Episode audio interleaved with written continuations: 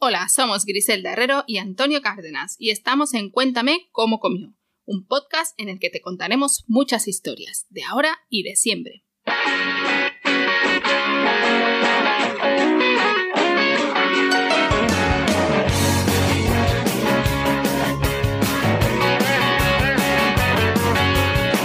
Bienvenidos a todos y a todas al programa número 3. Muchas gracias a todos los que habéis descargado el podcast en estos días, os habéis suscrito, escuchado o enviado mensaje y compartido en redes sociales. Poco a poco vamos creciendo y cada día somos más. Nos podéis escuchar en todas las plataformas de audio, Spotify, Google, Podcast, iBox, etc. Y si quieres escribirnos algo, estamos disponibles en podcast.nortesalud.com y en Instagram arroba griseldaherrero-dn. También estamos en Twitter, arroba cuéntame cómo comió. Cuenta cómo comió. Cuenta cómo comió. Perdón. pues si el podcast es cuéntame cómo comió. Pero es cuenta cómo comió porque tiene unos caracteres y nos pasábamos. por eso todos los nombres largos. Esto es como el que le pone al niño José Alfredo, José Manuel. Pues nosotros hemos puesto cuéntame cómo comió. Eh, bueno, al final, por suerte, se ha solucionado el programa, el problemita que teníamos en Twitter, que conté en el último podcast, que nos habían suspendido la cuenta. Sí. Por una. Por, un fallo de. Por una pardillada. Pardillada no, ¿eh? Pardillada que cometí. De, fallo de nacimiento.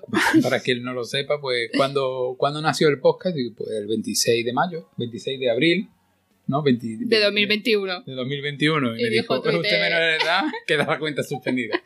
bueno, pero ya por fin tenemos esa cuenta, arroba cuenta como comió. Y nos podéis dejar mensajes, sugerencias, pues ahí colgaremos el podcast también. Eh, un domingo sí y un domingo no. Y hoy como estamos un domingo, este domingo se cuelga.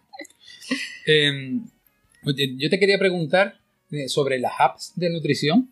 ¿Tú qué opinas de estas apps de, nutrición que hay ahora que están muy, muy al alza?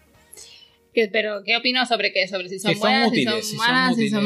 No, el, bueno, pues trabajo interior y eso no dudo que pueda ser mejor o peor. Pueden ser útiles dependiendo de cómo las utilicemos.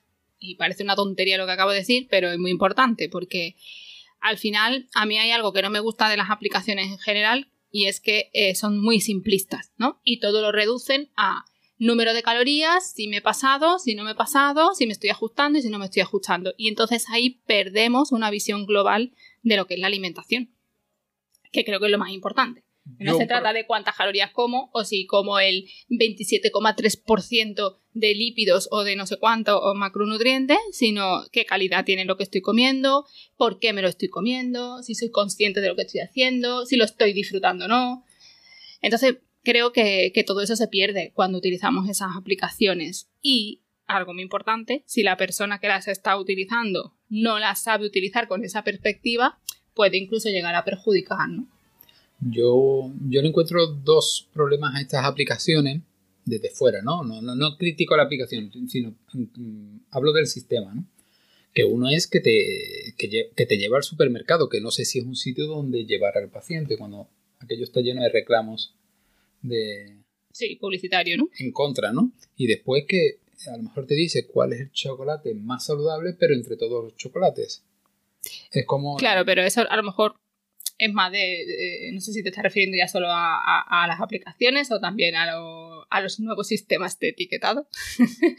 no que no quiero decir nombres. No, no, no, las aplicaciones también hablan de, este chocolate sí, este chocolate no. Sí, algunas sí. Y, yo lo veo también que ese es el mejor chocolate comparándolo con los otros tres chocolates, pero no deja de ser un chocolate.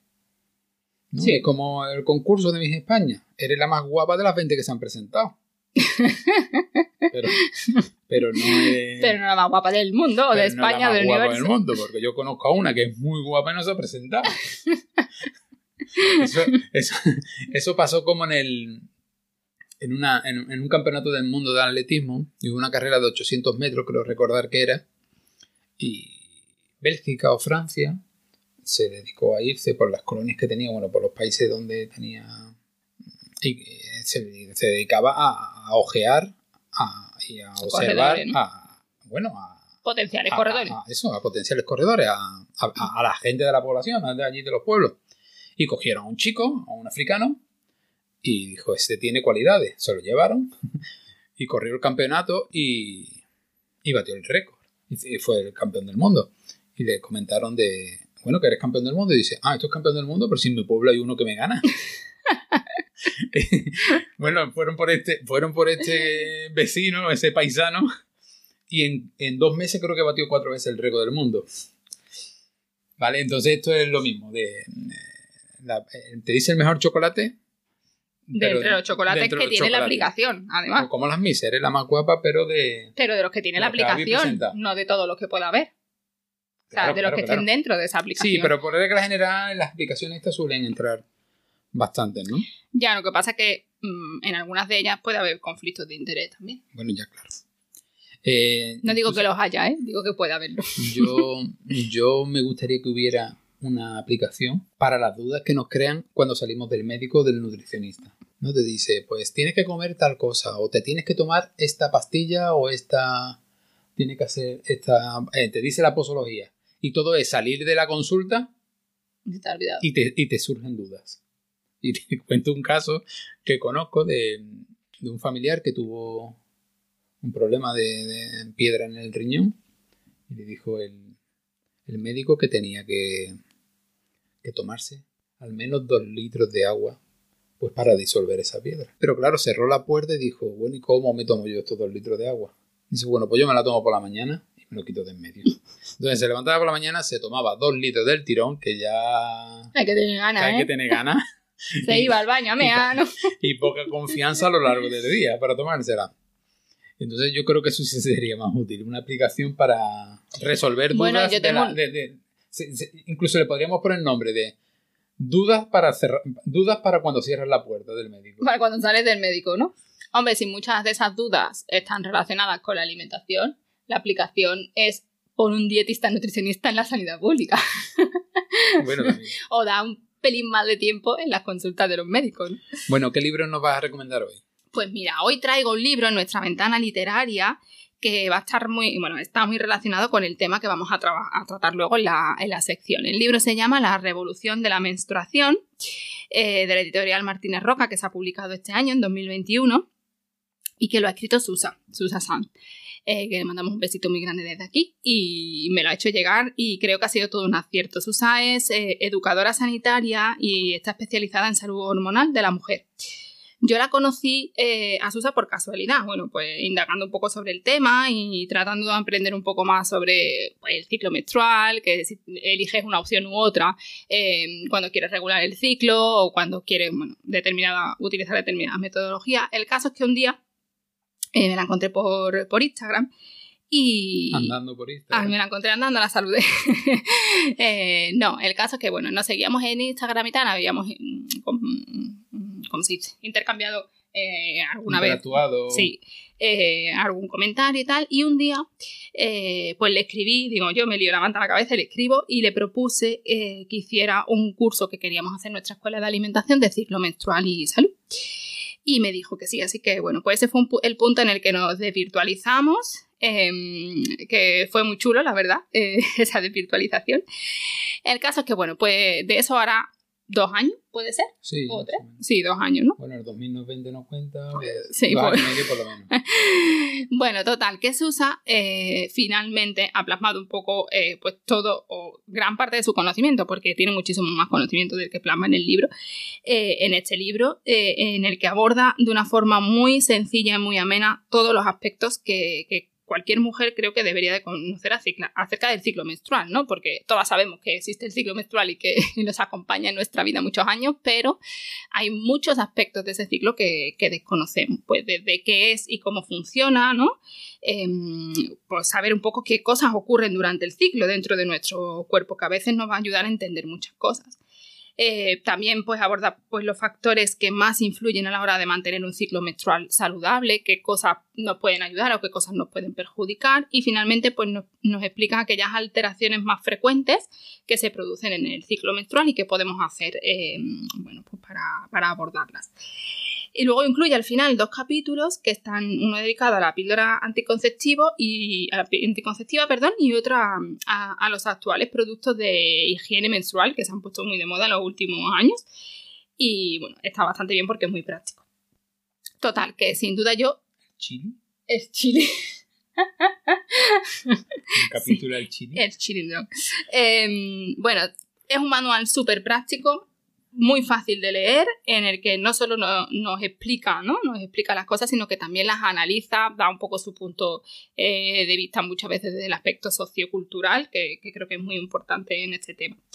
Y a mí me gusta mucho una frase que, que dice en el libro, que es la leo textualmente, el verdadero poder que tiene conocer el ciclo es que nos quita grandes cargas de incertidumbre y de incomprensión. Vivimos en un mundo lineal donde las personas cíclicas, mujeres, no tenemos oportunidad de adaptar nuestras exigencias físicas a las rutinas diarias porque no se nos permite. Así que no dejéis de, leerlo, señoras, chicas del mundo, pero creo que también los chicos, sí, eso es lo que iba a decir, pero creo que también los chicos... Mm, tienen que, tienen que estar eh, al día un poco de esto, ¿no? Porque también pueden entender pues muchas de las fases por las que pasamos nosotras las mujeres en el ciclo menstrual, que yo siempre he dicho que a mí nunca me afecta, pero estoy entendiendo que algunas veces sí me afecta, aunque yo no lo quiera admitir. Ya digo yo que sí.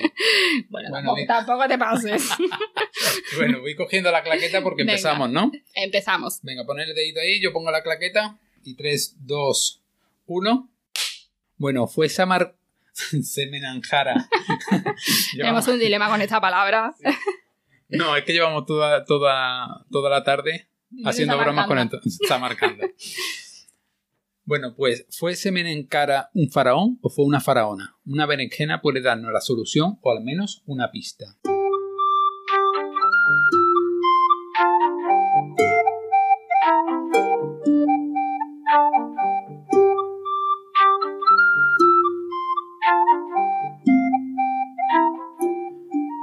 Bueno, pues Semenencara fue un brevísimo faraón, brevísimo que no bravísimo, eso no lo sabemos cuánto de bravo era, pero fue brevísimo porque duró muy poco de la decimoctava dinastía de Egipto. Y estuvo ejerciendo eh, la regencia, digamos, era el que tomaba las decisiones durante un par de años sobre el principio del reinado de Tutankamón este faraón esconde mucho misterio detrás. No Tutankamón, que se sabe mucho desde que se descubrió su tumba, sino Simencara. Mm. Bueno, en Egipto sabes que todo lo que hay, pues, eh, rodeado, está todo rodeado de bastante misterio y poco a poco se va excavando y se van descubriendo nuevas cosas. Bueno, vamos a sustituir un poquito la historia. Estamos en el Antiguo Egipto. La sede del Antiguo Egipto estaba en Teba, en el templo de Karna, famoso por la sala hipóstila, esta de 130 o 113 eh, columnas, impresionante, si tenéis la oportunidad de ir, y desde allí se daba el culto al dios Amón. Bueno, pues en esa época estaba, en esta época en la que situamos, siglo XIV a.C., estaba gobernado por Amenhotep III. Bueno, pues de Amenhotep III tiene uno de sus hijos, a su hijo el nombre como su padre, Amenhotep IV o Amenofis cuarto, que a lo mejor el nombre más conocido, quien junto a su esposa cuando se hizo mayor, más adulto, se casó con Nefertiti y trasladan la capital desde Tebas a Amarna y revolucionan el concepto religioso de Egipto. Por eso es tan famoso eh, Amenofis IV y Nefertiti porque es que le dan un giro a toda la religión egipcia. Bueno, pues en el cuarto año de, su reinado, Amenofis IV se cambia el nombre por el de Akenatón, que este ya sí nos suena por todos lados, ¿no? O sea, tuvo tres nombres. Amenofia, que No, tiene más, tiene más. pero este lo hacemos como para entendernos. Pues, si no, no íbamos a liar demasiado, porque además tenían nombres compuestos.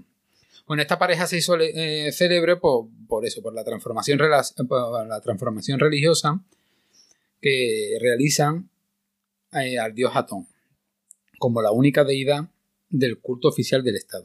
En prejuicio del hasta el momento predominante culto a Amón. Pasaron de Amón a Atón. Le cambiaron la M por la T, se fue todo el cambio, ¿no? Bueno, no, fue un poquito más. Bueno, el nuevo culto se centraba en la superioridad del dios Atón por encima de los demás dioses egipcios, es decir, es una religión con base monoteísta, dejando el resto del panteón egipcio fuera de, lo que es todo culto. Bueno, pues, ver, pues bien. Hay una versión, volviendo al, a nuestro personaje de hoy, Semenanjara, que puede que fuera hijo una versión que dice que fuera, fuera hijo de Amenhotep III, es decir, hermano de Akenatón. Sí, es un poco lioso porque tienen los nombres todos muy parecidos, pero bueno, eh, a resumidas cuentas, mirando el árbol genealógico, tendríamos Amenhotep III y con dos hijos, uno sería Amenhotep IV, Amenofis, que después sería Akenatón, y nuestro amigo Semenankara. Entonces, una de las versiones es que fuera hijo de Amenhotep III. Pero tendremos otra versión que es la que cobra más fuerza cada día y de la que yo quería destacar hoy. Bueno, pues vamos a hablar de ella. ¿De ella quién es? De Nefertiti, que su nombre significa la bella ha llegado y que está considerada como un símbolo de ideal de belleza femenino. ¿Y, el busto famoso que hay en Berlín es de ella, de Nefertiti? Sí, sí, si pones en Google eh, Nefertiti, pues encontrarás 4 millones de resultados o 400 millones de resultados y casi todos son el busto de Nefertiti que está en el Museo de Berlín. ¿Vale? Cualquier reportaje que, que haga es la, el icono por excelencia junto a... De ella, ¿no? Sí, junto a, la tumba de Tutankamón, el busto de Tutankamón, pues, pues eh, es el que siempre sale. Además se puede ver en ese busto pues la belleza que tenía pues esta señora, señora más bien chica, ¿no? Porque los egipcios reinaban desde que tenían 8 o 10 años. jóvenes. Vale, bueno, tenía los ojos almendrados, pómulos prominentes y elevados, labios sensuales, barbilla fina y nariz estrecha y recta, como se puede ver en este busto. En este busto. Curiosamente, tiene un ojo blanco, pero más curioso aún, y esto a mí sí me, impacta, es que todos los bustos encontrados de Nefertiti están inacabados. ¿Será una casualidad? ¿O sería un poco de envidia por, Sí, nos vamos a tener que poner un poquito Iker Jiménez con el misterio. bueno, pues esta mujer estaba felizmente casada con su Akenatón de su vida y llegaron en nueve años a tener seis hijas. Pero buscando. A esa le iba bien el ciclo menstrual, ¿eh? Sí. Estaban buscando el varón, pero no llegaba. Pero entonces se plantaron en seis. Entonces, a partir de la sexta hija, Nefertiti aparece. Aparece de todos los escritos, aparece de todos sitios. Se pierde la pista. Pero el caso es que ellos estaban muy enamorados el uno de otro y se puede ver en algunas estatuas y en relieve que se ven en muchas ocasiones pues a Kenatón sobre las piernas de, Nefertiti. O sea que al final no tuvieron hijos. Hijos hijo varones no, tuvieron ellos, pero Akenatón sí. Y fue el hijo de Akenatón fue el Tutankamón, famoso. Que este no hizo mucho en el reinado. Lo que pasa es que como se descubrió su tumba y, se, y había tanto oro allí metido, pues por eso ha trascendido tanto, pero no, fuera, no es un faraón como el Akenatón, que sí fue una persona que, que, hizo bastante, en este caso por la, por la religión, o, eh, faraones como pudo ser Ramsés II, que sí revolucionaron mm. La época. Entonces tuvo, tuvo un hijo, pero fue no fue con Nefertiti. La madre es muy posible que fuera una hermana de Akenatón. O sea, como esto de. Algo como la Fran Perea tía madre. sí, sí, es algo como una tía madre. Es conocida, es eh, cuando se descubrió la, tumba de Tutankamón, al lado apareció una momia que se le conoce como la Dama Joven y parece que pudo ser esta hermana de Akenatón y madre de Tutankamón. Bueno, pues Tutankamón comenzó a reinar solo, tan solo con ocho años. Imagínate tú, Anora, gobernando Egipto. Lo tendría todo el día bailando. bueno, es normal que te vamos a un puzzle, vamos a hacer una, pirámide.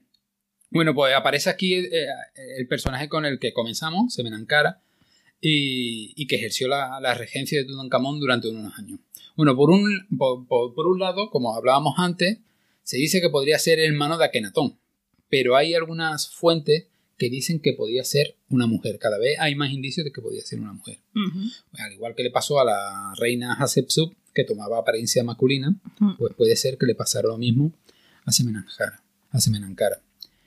Y además da la casualidad que tenía los mismos títulos que Nefertiti. Es decir, a partir del sexto hijo, Nefertiti desaparece, pero aparece este personaje que no se sabe muy bien quién es, pero que posee los mismos títulos que Nefertiti y que cada día hay más indicios de que podía ser una mujer. ¿No sería Nefertiti este faraón, en este caso faraona, quien gobernó siendo la regente de, de Tutankamón. Pero claro, también sabemos que la historia entre Akenatón y Nefertiti estaba cargada de sexo, de sexo y de pasión, y que ella estaba muy ardiente a los deseos de su cónyuge. Pero era solo sexo, había amor, estaban enamorados. Bueno, enamorados no sé, eh, parece que sí. Aunque él, él tuviera que buscar otras soluciones para que le dieran su ansiado hijo que pudiera gobernar pero se encontró un papiro eh, en una de, de, los viajes que hace a Kenatón, pues Nefertiti le envía un papiro, que ese papiro, esto no es una leyenda, ese papiro existe. Eh, y en una de esas audiencias, ella le, demuestra toda esa pasión que tenía por él. Y es aquí donde entra la berenjena en acción. Que cuando yo te decía lo otro día, vamos a hablar de una berenjena. Y le decía textualmente en ese papiro, espero que estés bien. O sea, empezó de forma cordial, como ahora cuando estamos en pandemia, de que empezamos Ante todos los meses, espero que estés bien. Bueno, pues allí empezó Nefertiti. Y decía, me alimento de berenjenas para mantenerme ardiente esperando el momento en que vuelva, amado mío. Ni las obligaciones del reino ni nuestras hijas logran que te olvide. Madre mía. Ya, ya ella estaba ardiente. No sé si lo escribiría ella de puño y letra o el pobre que estaba allí escribiendo el papiro, pues estaría también el pobre eh, pasándolo un poquito mal. Y decía, comidas de noche, se refiere a las berenjenas, hacen soñar con el amado, enardecen en el espíritu y mantienen el vivo deseo y las fuerzas.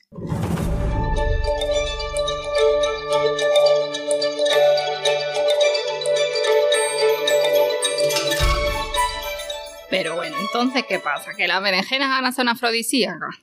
Bueno, yo no he encontrado eh, atributos afrodisíacos, yo no lo he encontrado para la berenjena. En unos momentos de la historia es verdad que le atribuyen ciertas propiedades y le llaman la manzana del amor, y es provocadora de lujuria desenfrenada y transgresora. Pero también hay zonas como en Bali que producen todo lo contrario, rechazo.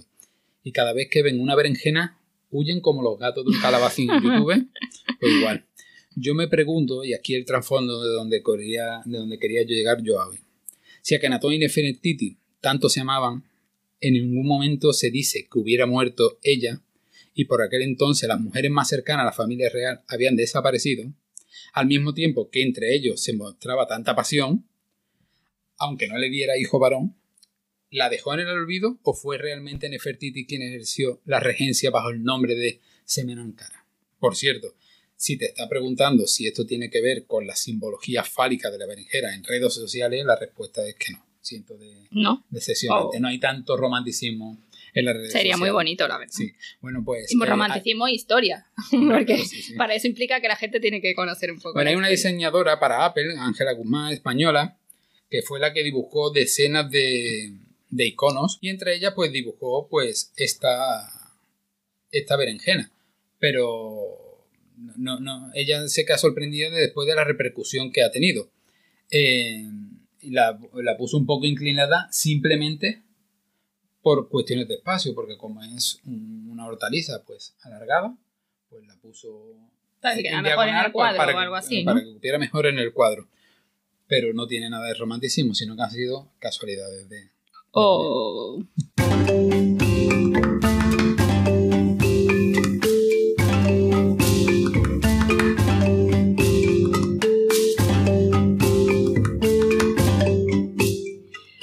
Cambiamos de sección y vamos a hablar de otro tema.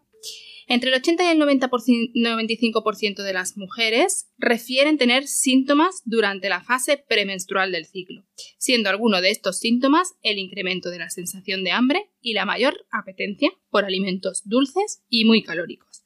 ¿Es esto normal? ¿A qué se debe? Ahora lo veremos.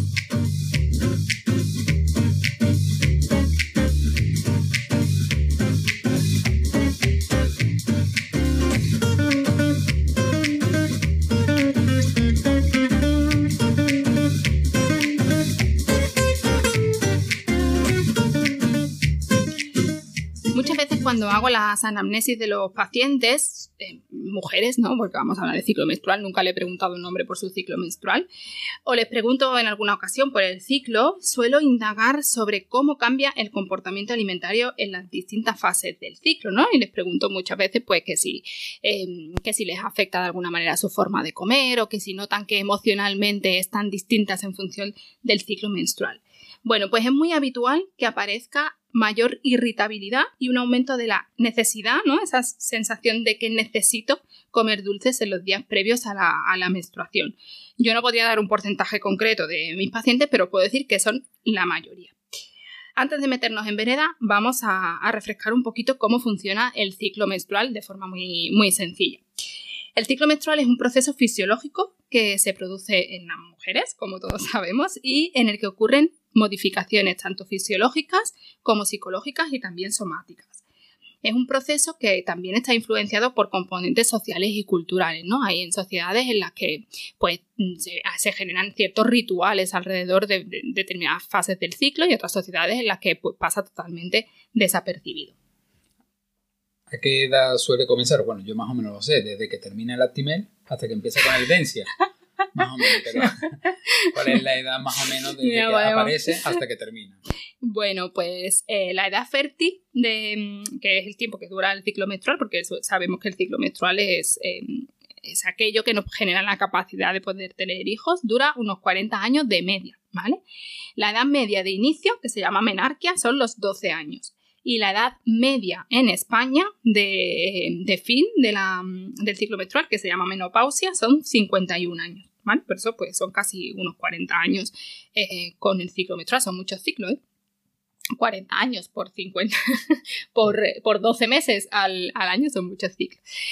Eh, la, media, eh, porque el ciclo menstrual eh, tiene una duración estimada de unos 28 días de media, pero em, dependiendo de la persona, pues puede ser cada 21 o incluso cada 35 días. Y el tiempo que dura el, proceso de la fase de menstruación, pues también oscila entre 2 a 7 días. ¿De qué va a depender? Pues depende de muchos factores. Hay ciclos mm, normalmente en los primeros años, ¿no? Cuando aparece la menarquia, los ciclos suelen ser más largos, pero también em, suelen ser más irregulares, ¿no? Hasta que todas las hormonas empiezan a funcionar correctamente. Eh, y luego, pues hay factores como factores emocionales, determinadas patologías, situaciones pues, como el embarazo o la lactancia, que van a influir en que aparezca o desaparezca el ciclo, en la duración o en las propias características de ese ciclo. ¿Y cómo es posible que sea un sistema tan desconocido con lo abundante que es la población, ¿no? El 50% de la población pues, tiene esta menstruación. ¿Cómo puede ser tan desconocido este sistema? Bueno, pues yo creo que porque nadie nos lo ha explicado y no hemos eh, profundizado un poco en, qué ocurre ¿no? cuando, cuando tenemos el ciclo menstrual.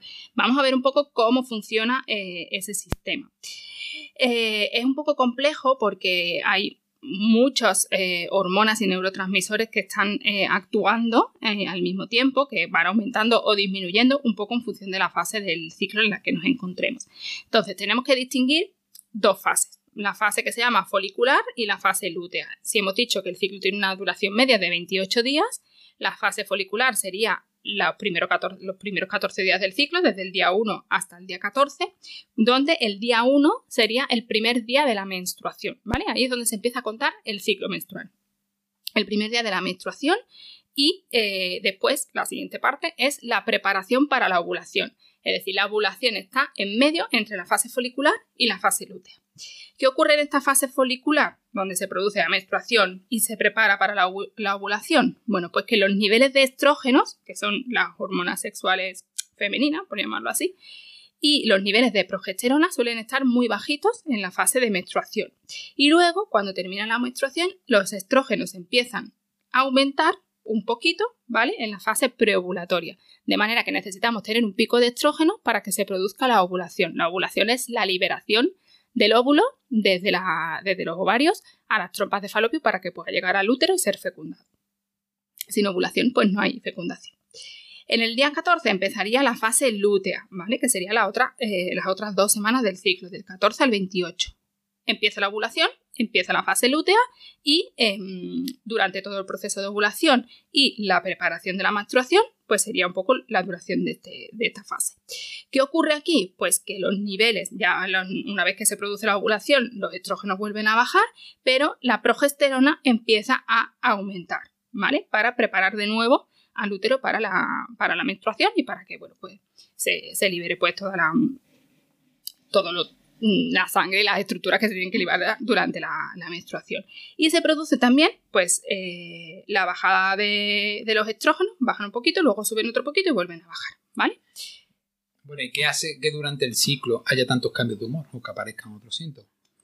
Bueno, pues eh, la culpa de todo esto, la culpa fue del cha, cha, La culpa la tienen las hormonas y los neurotransmisores que se, que se liberan durante todo el proceso. Entonces, todos esos cambios de estrógenos, em, progesterona y todas las hormonas, porque esto es un sistema hipófisis, o sea, hipófisis hipotálamo y, y gonadal, ¿no? En este caso.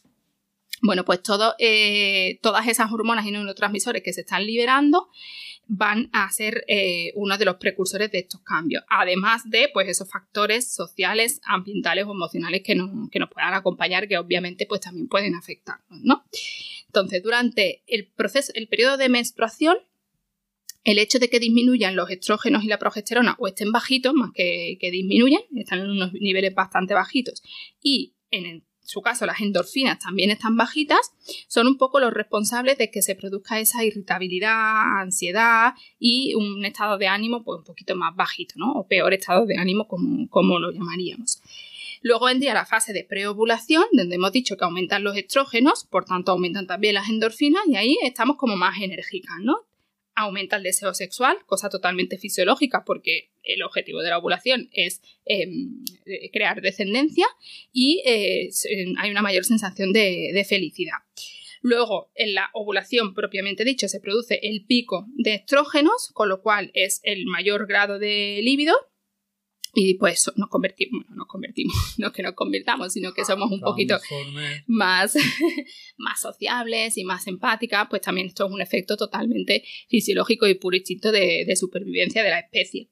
Y luego ya vendría la última fase, que sería la fase premenstrual, ¿no? Antes de justo de la menstruación, donde vuelven a disminuir los estrógenos, aumenta la progesterona, tenemos menos endorfinas y por tanto, pues puede aparecer una mayor irritabilidad, una mayor hinchazón una autoestima un poquito más bajita, incluso pues ansiedad o tristeza, ya los síntomas son muy, muy variados. Entonces el síndrome premenstrual existe, ¿no?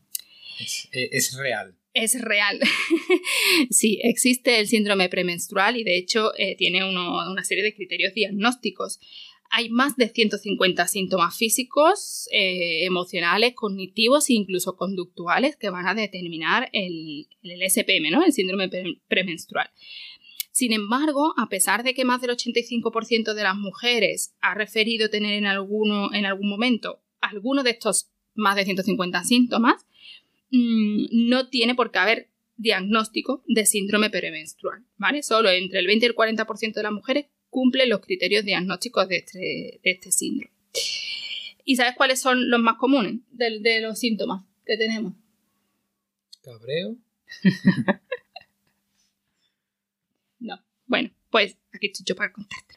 Bueno, pues lo que, lo que más refieren es a ese 85% de las mujeres son sobre todo antojos, cambios de humor, una mayor sensación de hambre, un mayor, aunque yo aquí lo llamaría más apetito que hambre, porque la sensación física, o sea, sensación es real de hambre, pero es más apetito, irritabilidad, tristeza y ansiedad. Sí, aquí entra ya la comida en juego. Aquí entra ya la comida en juego. Entramos en, en vereda totalmente. Bueno, pues todo lo que acabamos de comentar, de estrógenos, progesterona, todos esos cambios eh, hormonales y neurológicos, son los que nos van a explicar en gran medida que haya una mayor sensación de hambre y una apetencia por alimentos concretos durante la fase, sobre todo premenstrual y menstrual. Hay personas que también pueden tener eh, algunos de estos síntomas en la fase ovulatoria, pero no es lo habitual, ¿vale? O por lo menos mm, no en la mayoría.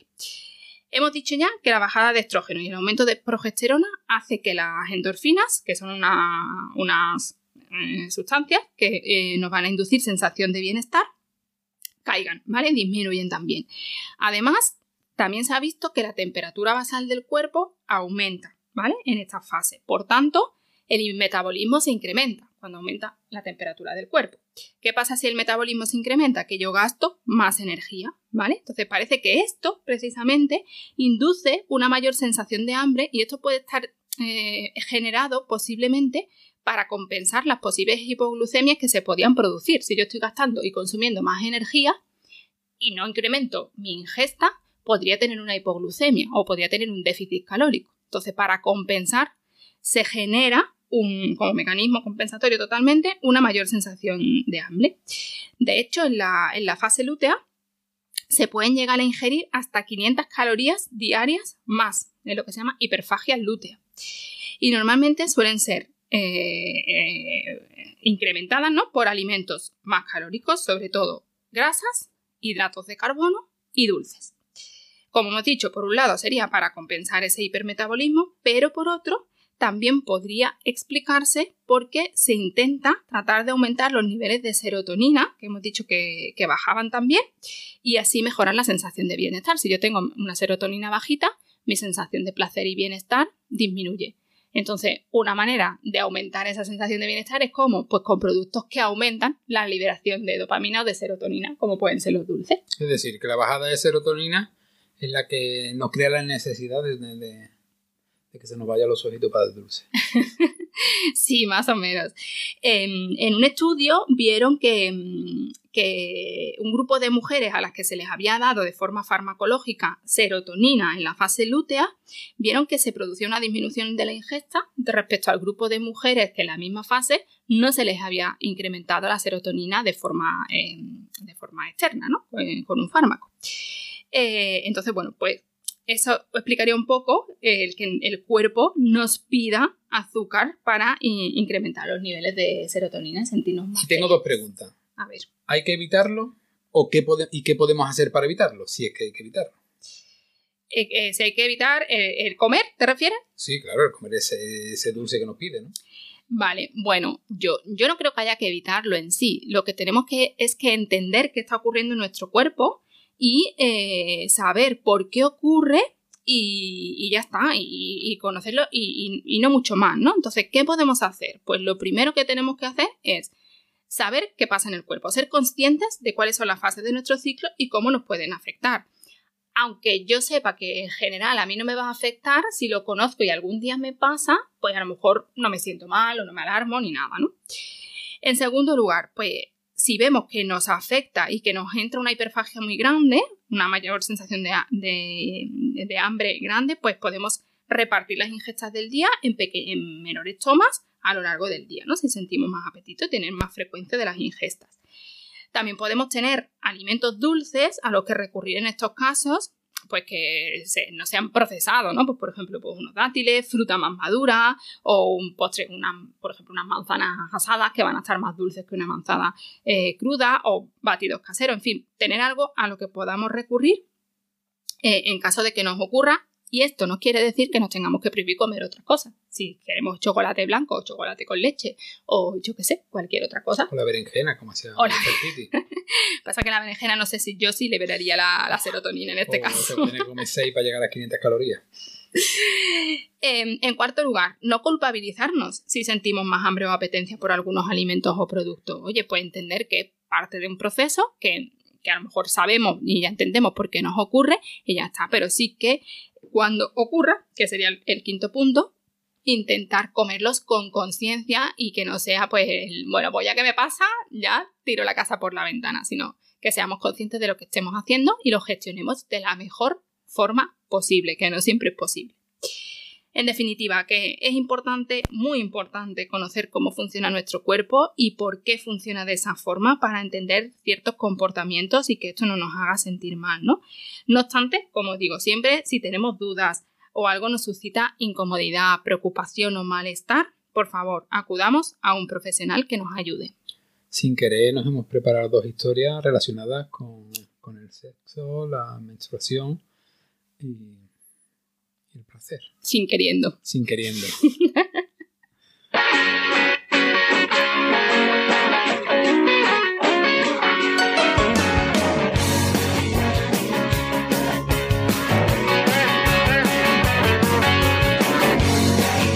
Pues aquí cerramos el tercer programa de Cuéntame cómo comió. Esperamos que te haya gustado. Déjanos likes, valoraciones o comentarios y si tienes preguntas que quieras que resolvamos o historias que contemos, escríbenos a podcast.nortesalud.com. También en el Twitter arroba cuenta cómo comió. Te esperamos en el próximo programa. Adiós. Hasta luego. Te fuiste de casa y estás de vuelta otra vez. Háblame de cómo te han pesado. Hoy lo quiero recordar. Cuéntame cómo te ha ido.